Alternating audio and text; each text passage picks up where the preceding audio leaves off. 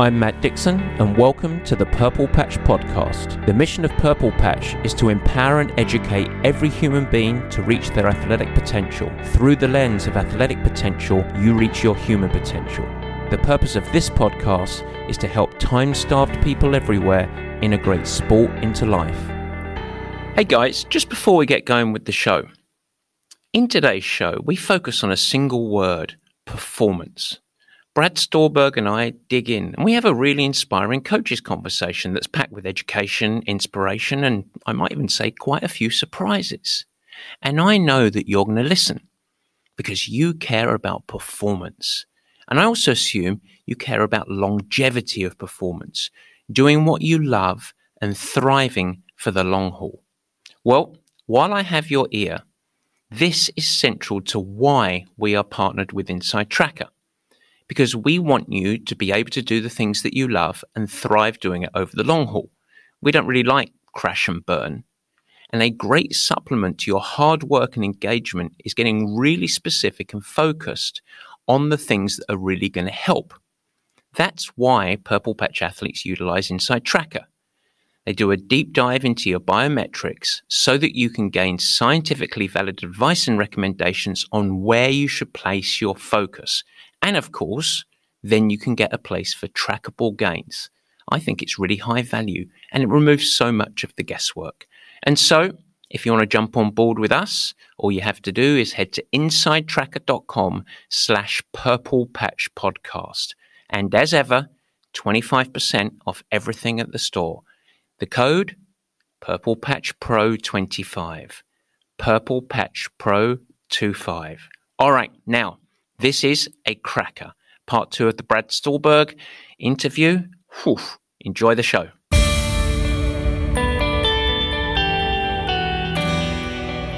And folks, we return part two with Brad Stulberg. Did you catch that? Part two. What that means is that if you missed last week, that was part one, then you should pause right now and you should head back to last week's show. That's episode 205, 205, because it is unmissable and it lays the groundwork of everything that we discussed today in part two. Get it? Part one, part two. Good. This week, we have more of the same. And I have to say, the second half of our conversation was as absolutely every part as good as the first part. We are digging into the broad topic of performance. And I promise today you're going to get a few surprises, as well, of course, as a healthy dose of inspiration and education. Now, following last week's episode, we got a lot of feedback from you guys, and a common theme anchored around the discussion that we had was really helpful for folks who don't actually identify as an athlete. Yes, that's it, an athlete. And that's absolutely the case. Look, the crucible of our performance discussion is the journey of an athlete. But bear in mind that the principles and lessons apply to anything that you care about excelling at. Is it work performance, leadership, life, health, whatever it is? And so that's why, yes, I think that last week and this week are absolutely essential listening for athletes, but equally for anyone who cares about developing control and being the very best version of themselves they can be. Now, both Brad and I are very lucky we get to work with high end athletes as well as leading CEOs and business leaders affordable folks that strive for personal performance. And so, whether it's parenting, leadership, or championships, today's episode is for you.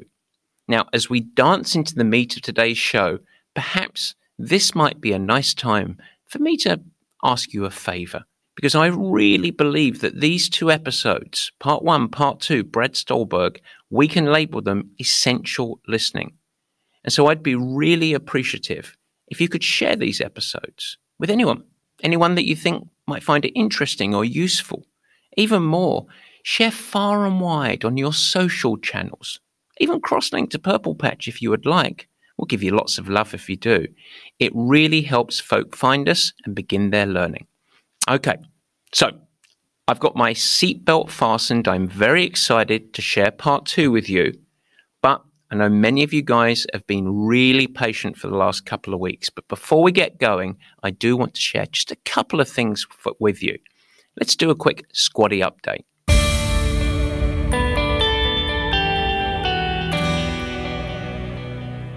Yes, guys, it's the squatty update. And hey, as you listen today, perhaps you have questions from today's show, or maybe you've got broader questions about anything around performance, sport, or anything for me. And you're like, oh, I wish I could ask him a question, a follow up. Well, guess what? Now you can.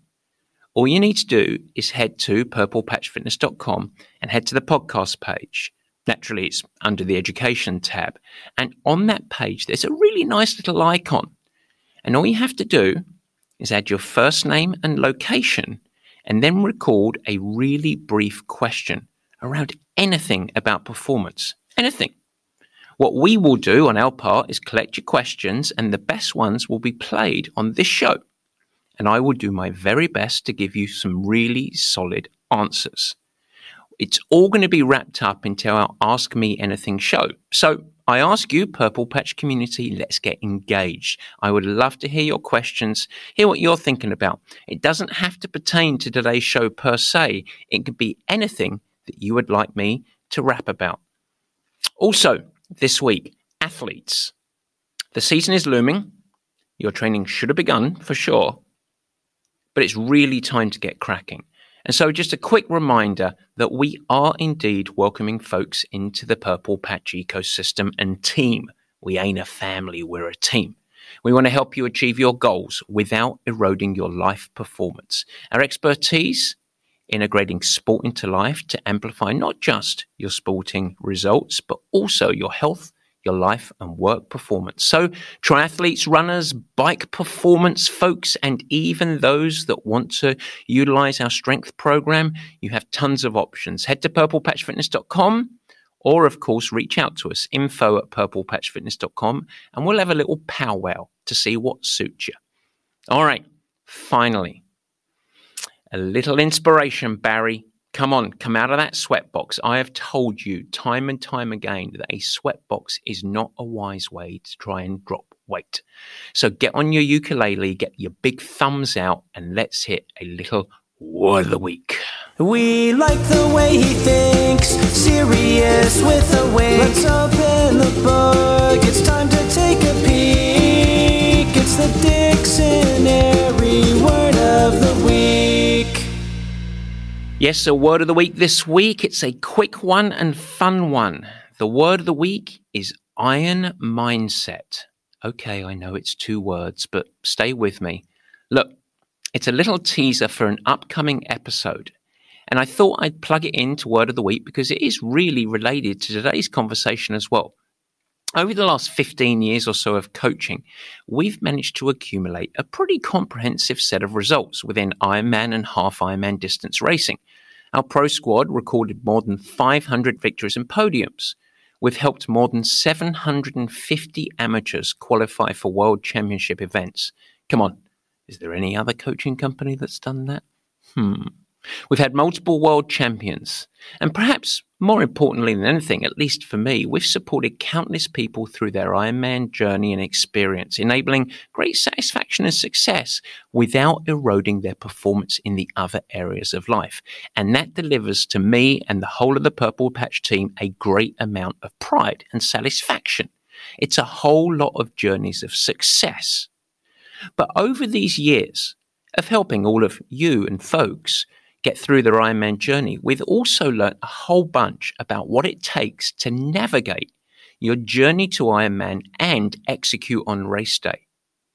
And there are some really consistent common themes amongst the most successful athletes. And we label the themes and the traits and the characteristics of what it takes to be successful in Ironman as an iron mindset. Very cute, huh? Yeah. But the reason that we do this is that the strategies and traits that facilitate the gumption, the consistency of training, the pragmatism, and the armor against fragility amplifies the chance of success. And guess what? It turns out that this iron mindset isn't just useful for Ironman racing. it transfers across all aspects of performance that you care about. So, whether you are invested in performance in life, work, sport, you will be really well served in adopting an Iron mindset.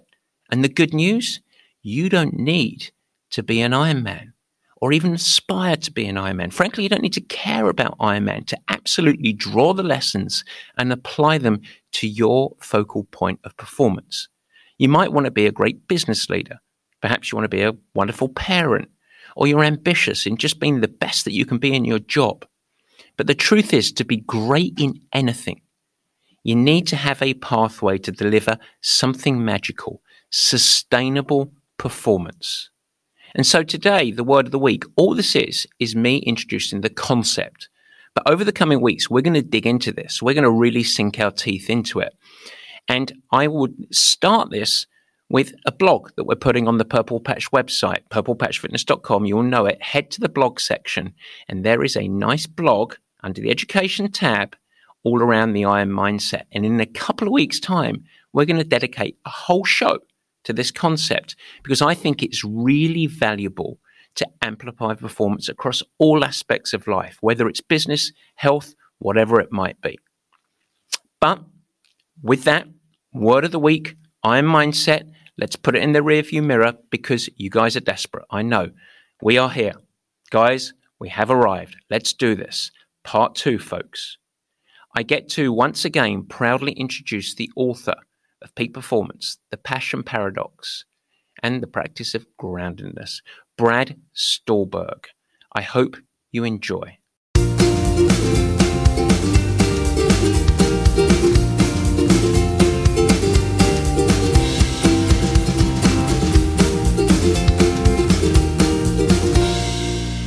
All right, guys. Yes, we are back. It is the meat and potatoes, and it is the continuation of the discussion. Okay, you guys are not fooled. Of course, it's the second half of the single discussion that I had with Brad, but we decided to break it into two sections. But I am this week, as it is a week apart, I'm going to say, welcome back, Brad. Well, it is great to be back with you and to be back with the listeners. I'm glad that you're uh, you're tagging along for our, our circuitous discussion on on capital P. There you go. So I think that the the sort of flag that I should put up first is if you haven't listened to last week's show, pause right now, go back. Incredibly insightful and interesting. This is just a straight pickup. And so you really don't want to go forth with going back without going back and, uh, and listening to this show. So we finished off last time. We were really diving into patience, and that's where we're going to continue the discussion today. And there's a another part of uh, of of your book that it was another title that resonated straight away. Meeting yourself where you're at as a as a coach, this is one of sort of getting an athlete to buy into the concept of embracing the journey and patience rather than just training for an event. That that's a big obstacle to get someone over. Another part of it is getting athletes to actually take action in the realistic place that they're at versus trying to pretend that they should be where they want to be an X number of times. So I guess it's a big part of, in many ways, my take of it, the capacity for someone to be patient is anchored around the ability to gain an appreciation of where they're currently at and building from there. So I guess my question is how does one go about understanding or defining this? So the great humanistic philosopher Carl Rogers famously said that once I accept where I am, then I can change.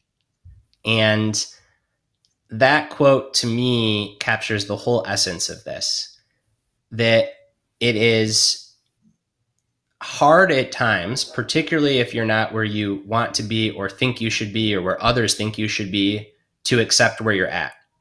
But if you don't, then you'll never grow because you'll be starting on a very fragile foundation that will break. And this is true whether you're brand new at something. This is true if you're coming back from an injury. This is true after a plateau that everybody has and everything that they do for a long period of time. And it requires the ability to take that infinite game mindset. As you said, it's a close cousin to patience to say, hey, I'm in this for the long haul. And I might not love where I'm at my, right now. I might not want to be where I'm at right now, but I need to start from here because if I don't, I'll have this superficial feeling of success or the illusion of success, but I'll be right back to where I was one month, two months, three months down the road. Um, for the athletes, very concretely, I'd imagine this comes up all the time with coming back from injuries, particularly because you have this literal, visceral feeling in your body of what you could do just four months ago before the stress reaction. And you want to be mm-hmm. back there. And the number one training mistake is you don't accept where you are, you do too much too soon, your heel, whatever it is, femur starts hurting again, and you're back. And that metaphor applies to everything in life. And I think that the kind of personality marketplace that is social media, whether it's Twitter, Instagram, TikTok, Strava, really encouraged is delusional thinking and like overly optimistic self appraisal because that's what everyone is posting on this stuff. And it makes accepting where you are even harder. So it's hard enough because we all want to grow, we all want to be better. It's compounded by the fact that the place where many people in today's day and age go to compare themselves is a bunch of airbrushed bullshit. So I want to stay on being patient, uh, but an area of, uh, of particular interest, and perhaps particular interest for me personally, actually, I, and, and, I've talked about this on the show before, but the development of children and sport.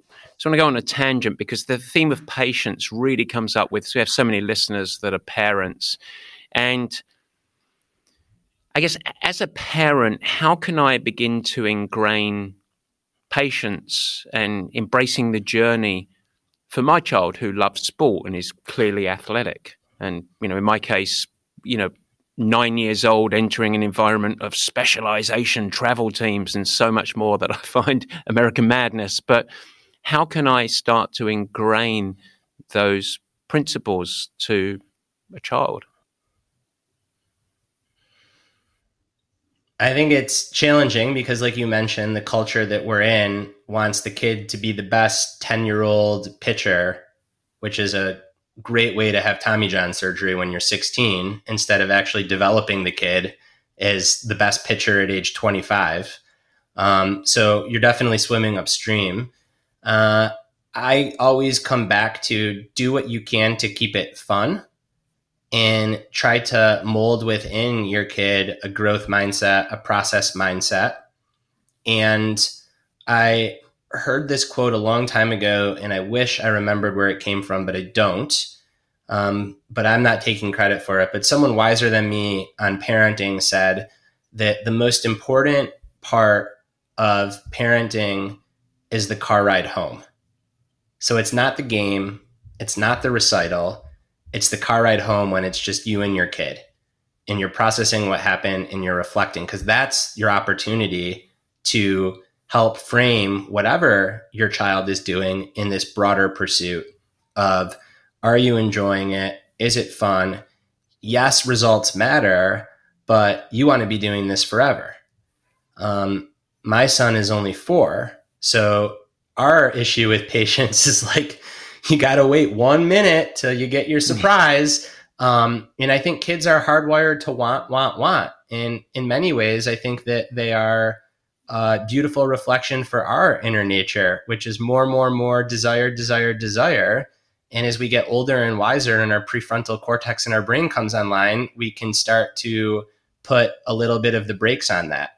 Um, so I think part of it is also just like it's a hilarious look at, at human nature. It, it, it really is, and it's interesting because th- there is this tension as well. I, I, think that sport, very similar to education, actually, like successful education, so, so much of it is built around both enjoyment and confidence.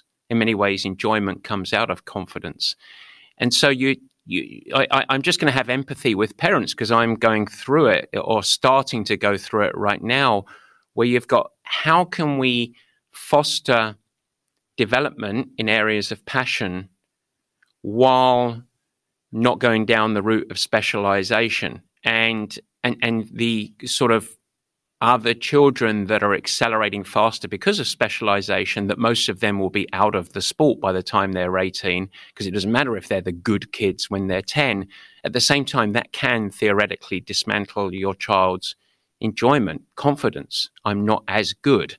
And so um, I, I, think as parents, uh, th- there should be a healthy realization that number one, 99% of our children will not be on scholarship, 99.9% will not go on to be professional. And, um, but why do you have your kids doing sport in the first place? And I think as a parent, if you ground yourself mm-hmm. in the fact that sports provide a wonderful arena of lessons, of health, of teamwork, of navigating obstacles and failure and other life skills. And if you build it in that, that guess what? If you are one of the 1% or 0.1% that, that end up, they, they're going to find their own way anyway. You ain't got nothing to do with it. It's your kids. And so I think exposure across many areas is really, really good. There, there isn't a better example than early specialization than your good mate Steve Magness, probably, and uh, and all the struggles. Yeah, he he he specialized early, and and he was a failed prodigy. Um, now, who knows if it would have been different had he not specialized early? Um, but yeah, and and and also how he was able to work his way out of that and and kind of unspecialize. Yes um, which is what makes him really magnificent and, and admirable is that he was able to drop that identity. But many people can't and and it's a long time. I i also think that people with skin in the game parents with skin in the game who have tried to perform at a high level they tend to know this. So if you're at a youth sporting event there's always going to be the parents yelling at the kids and yelling at the umpire. And then Matt Dixon is sitting in the bleachers with a cap over his head, not saying a word, quietly watching. Because you know that the nine year old game doesn't matter and all that. It's just false bravado. It's it's it's nonsense. And it's the parents that haven't had skin in the game that tend to lose their mind. Whereas anyone that knows the slightest thing about sustainable performance just sits in the back with a magazine you know, cheers for their kid, and that's it. And then the car ride home is important. My question for you, I know you're supposed to be asking me questions, but this is something that I've just started to think about, which is what what do you do if your son shows a very narrow interest in hunger? So if your son says, "Dad, all I want to do is swim. I don't want to do soccer, I don't want to do basketball. I love swimming. Just sign me up for swimming." Do you put the brakes on that as long as it's self driven, do you encourage it? Because I think it's easy to say, as a parent, don't force your kid to specialize, don't be the crazy parent.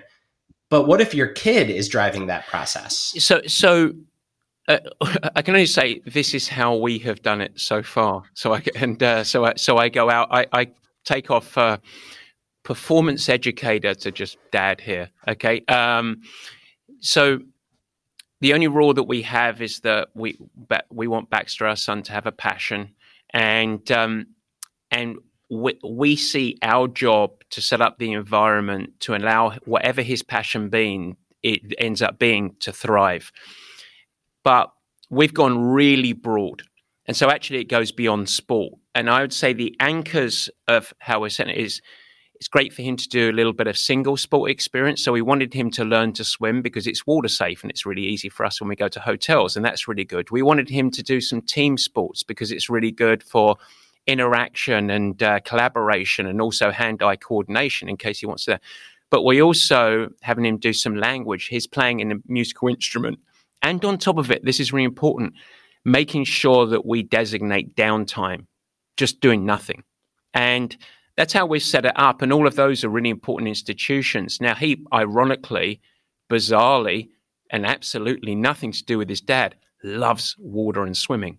And so we're like, and he's a part of a little swim group, and they're saying, hey, he can really come four days a week, five days a week. I say, no, you can go twice a week, mate. And so you are putting on some some boundary. boundary because even if yeah, it's driven because by we, him. You've got to do yeah. guitar that you're going to carry on. He's doing French lessons because he originally went to an international school. Blah blah blah. So you're only going twice a week, and um, and and keep doing baseball for fun. And now, if he wants to do an extra swim a week, why don't I take him to the pool and go and play? And that's what we do. So if there is a third swim, he's with his buddies. The other time he goes and does it with dad, and we just go and mess around and play and maybe do a little fun set with each other. But we're just racing, and uh, uh, but there's no way that I will let him have his whole week dominated with a single mental and physical pursuit. Right now, he's nine. He can do that when he's twelve. Yep. And I was going to say, I think what the literature shows there is as a child ages, you gradually can open up more of that if the child's driving it. So it's not dad saying, now you're swimming five days a week. But if Baxter at 12 says, I want to swim five days a week, then maybe you peel away some other things, but he's still doing guitar. And then if in high school he says, I want to be on the swim team and win a state championship, then you create the safe space for him to do that while also making sure that he has some identity outside of swimming. So if he tears his rotator cuff, he doesn't fall to pieces. Now, this is so much easier to say than to it, it, it, absolutely is, and I, and I'm not saying that we've got it all down, but absolutely, and you know we have some other funny rules. Like, great, you don't have to learn guitar after you're 18. You can do whatever you want, and um, and you can have a cell phone when you're 30. But outside of that, which he still believes right now, but... well, it, it brings to mind your the way that you're parenting is is very much how Caitlin and I strive to to parent Theo, and and we're not at nine yet; we're still at four, so that the challenges are that of a four year old. But um, the the psychoanalyst D.W. Winnicott became really known for his theory of the good enough parent, and how Winnicott defined the good enough parent is this: the perfect parent is intrusive, interrupts, helicopter parents is overly involved. The negligent parent checks out and doesn't respond to a kid's needs. The good enough parent creates a holding space for the kid to develop. And if the kid steps outside of that holding space, nudges them back mm. into it. And I just think it's such a beautiful model, obviously for parenting, but when we think about performance in infinite games, also how we treat ourselves so the perfectionist mindset is I need to do this race. I need to do every workout. I can never adjust. The negligent mindset is who cares? I don't need a goal. I'm just going to chill.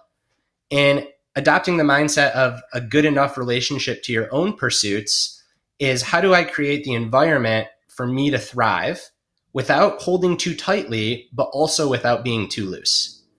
And I just think it's a beautiful framework for thinking about, again, how not only we relate to our kids, but also how we relate to Absolutely. ourselves. And as you know, good enough over and over and over and over again is eventually what gives you a chance at great because it gets back to patience. If you try to do great too often, you burn out, you leave your best race in training, so on and so forth. Good enough repeated meets, meets greatness. There you go. So, hey, folks, let me just interject here into the conversation a little bit. Let's have a little breather because I want to do a very short reminder. A massive part of performance is about nailing the basics, as we like to say. But what we're really saying here is remove some of the noise, the distraction, trim the pieces of the puzzle that don't actually yield results. And this is actually central to our relationship with Inside Tracker. Our athletes get insights into their biometrics and then scientific advice over where they should focus their efforts what are the quote basics that they should nail? And then they get to track to see whether it's actually yielding results. And guess what? You can too.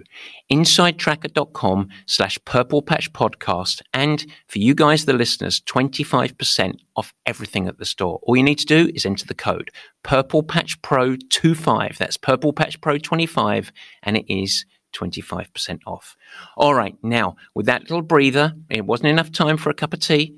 It wasn't even time for a quick potty break, but we are going back to the discussion with Brad. Enjoy the rest of the show. Take care. So I want to finish our discussion. I want to come back in the last couple of minutes here. Um, in the last week, we we started to tickle around community, and I, I, I really I want to finish on this because I think this is really interesting, particularly as I tend to coach folks who are ostensibly on a solo endeavor and they they approach their performance as I'm making myself better. I'm finishing a marathon for myself. But I see most successful individual athletes that I've coached feel like they're actually a part of something. They feel connected, accountable, a sense of belonging. And so I'd, I'd love your insights on the solo quest versus leveraging community in any high area performance, not just sport. So I'm going to use a sport example um, because I think if I riff on myself or any of my coaching clients, some of those solo people will be like, "Oh, whatever, it's just Brad." Um, but I'm going to use the example of my dear friend Shalane mm-hmm. Flanagan, who is a four-time Olympian, New York City Marathon champion, um, arguably one of, if not the best American women's marathoner um, of of the last century. So Shalane trained by herself for a very long period of time. And her reasons for that are very similar to why many people do. It's inefficient to train with other people. They don't run exactly my pace. Their workout schedules are different. This is a solo pursuit. I need to learn what it's like to be alone in my head, so on and so forth. And Shalane had a really solid career, but she never won the big one. And when Shalane was around 31, she decided that she was going to start training in a group. So she went from total solo training to total group training. Like 95% of her workouts were in a group.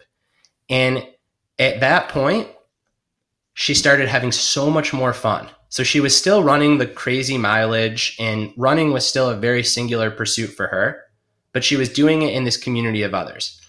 And even at that elite level, Shalane told me that her workouts weren't perfect because there were other women involved.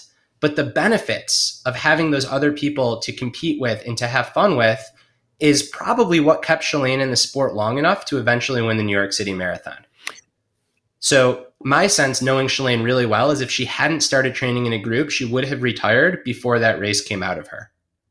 But the group is what gave her the sustainability to stay in and win that race.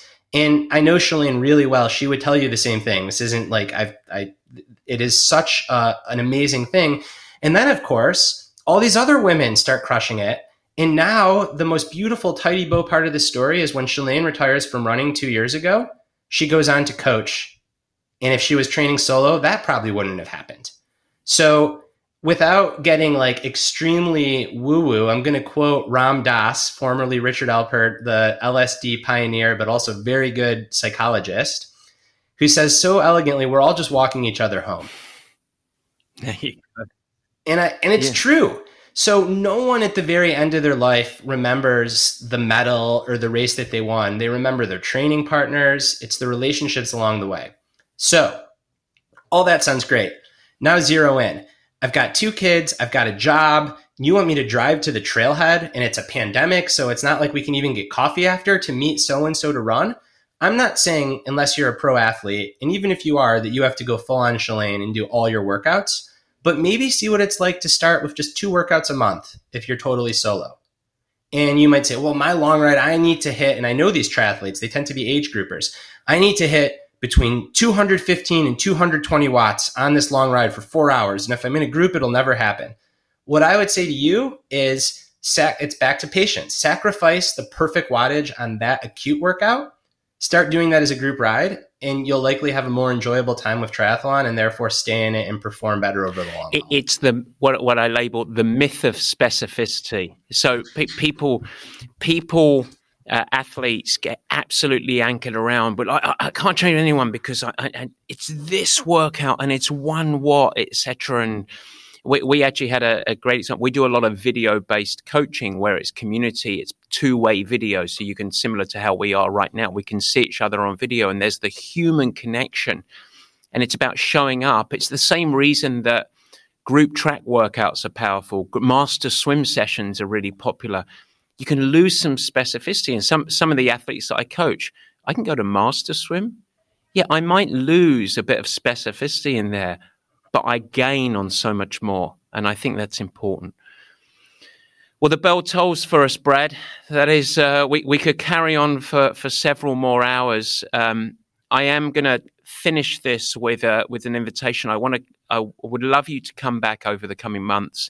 I think we've got a whole area to explore that we didn't get to today around fragility and some other areas, um, which would be a great discussion to have. But I, I want to thank you so much for your generosity of your time and uh, and your vulnerability to uh, to share your story. But I tell you what, it's been a wonderful conversation, and I say this uh, sincerely. I learned a bunch myself on this uh, discussion. So Hmm. thank you so so much because it was really inspirational to to have a chat and uh, and it was great to actually learn while I was having a coach's chat, which is which is always fantastic.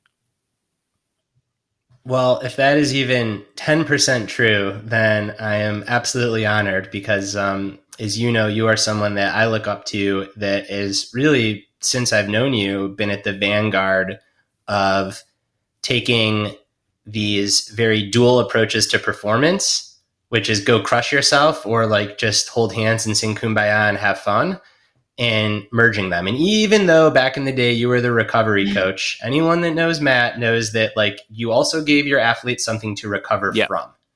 And um, I think that there is just so much black and white thinking in anything, whether it's in sport or in the corporate environment when it comes to performance. And I think part of the reason I admire you so much is you you, you embrace the nuance and, and hold the polarities at the Th- same time. thank you very much. Well, thank you for you guys to listening. I, I hope you enjoyed it. As uh, as promised, of course, we will share all of the show notes. Um, we will share also in the show notes how to follow Brad, where best to practice, or where best to purchase the book. I should say the books, but um, the latest book, obviously, the practice of groundedness. And, and I guess last thing, where can folks follow you on the proverbial social media for your continued education?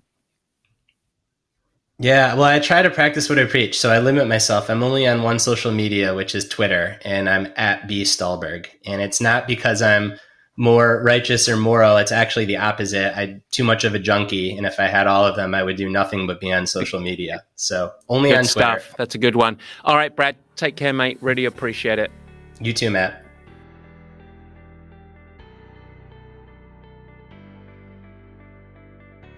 Thanks so much for listening. This has been the Purple Patch Podcast. If you like what you hear, we'd really appreciate it if you share with your friends and even go the extra mile and head over to Apple Podcasts to subscribe, rate, and review the show. The Apple Podcast link is in the show notes. Your support and positive reviews go a huge way in increasing our visibility and also the exposure to time starved people everywhere who want to integrate sport into life and ultimately thrive. Don't forget, you can also follow us on Instagram, Facebook, and Twitter. Cheers!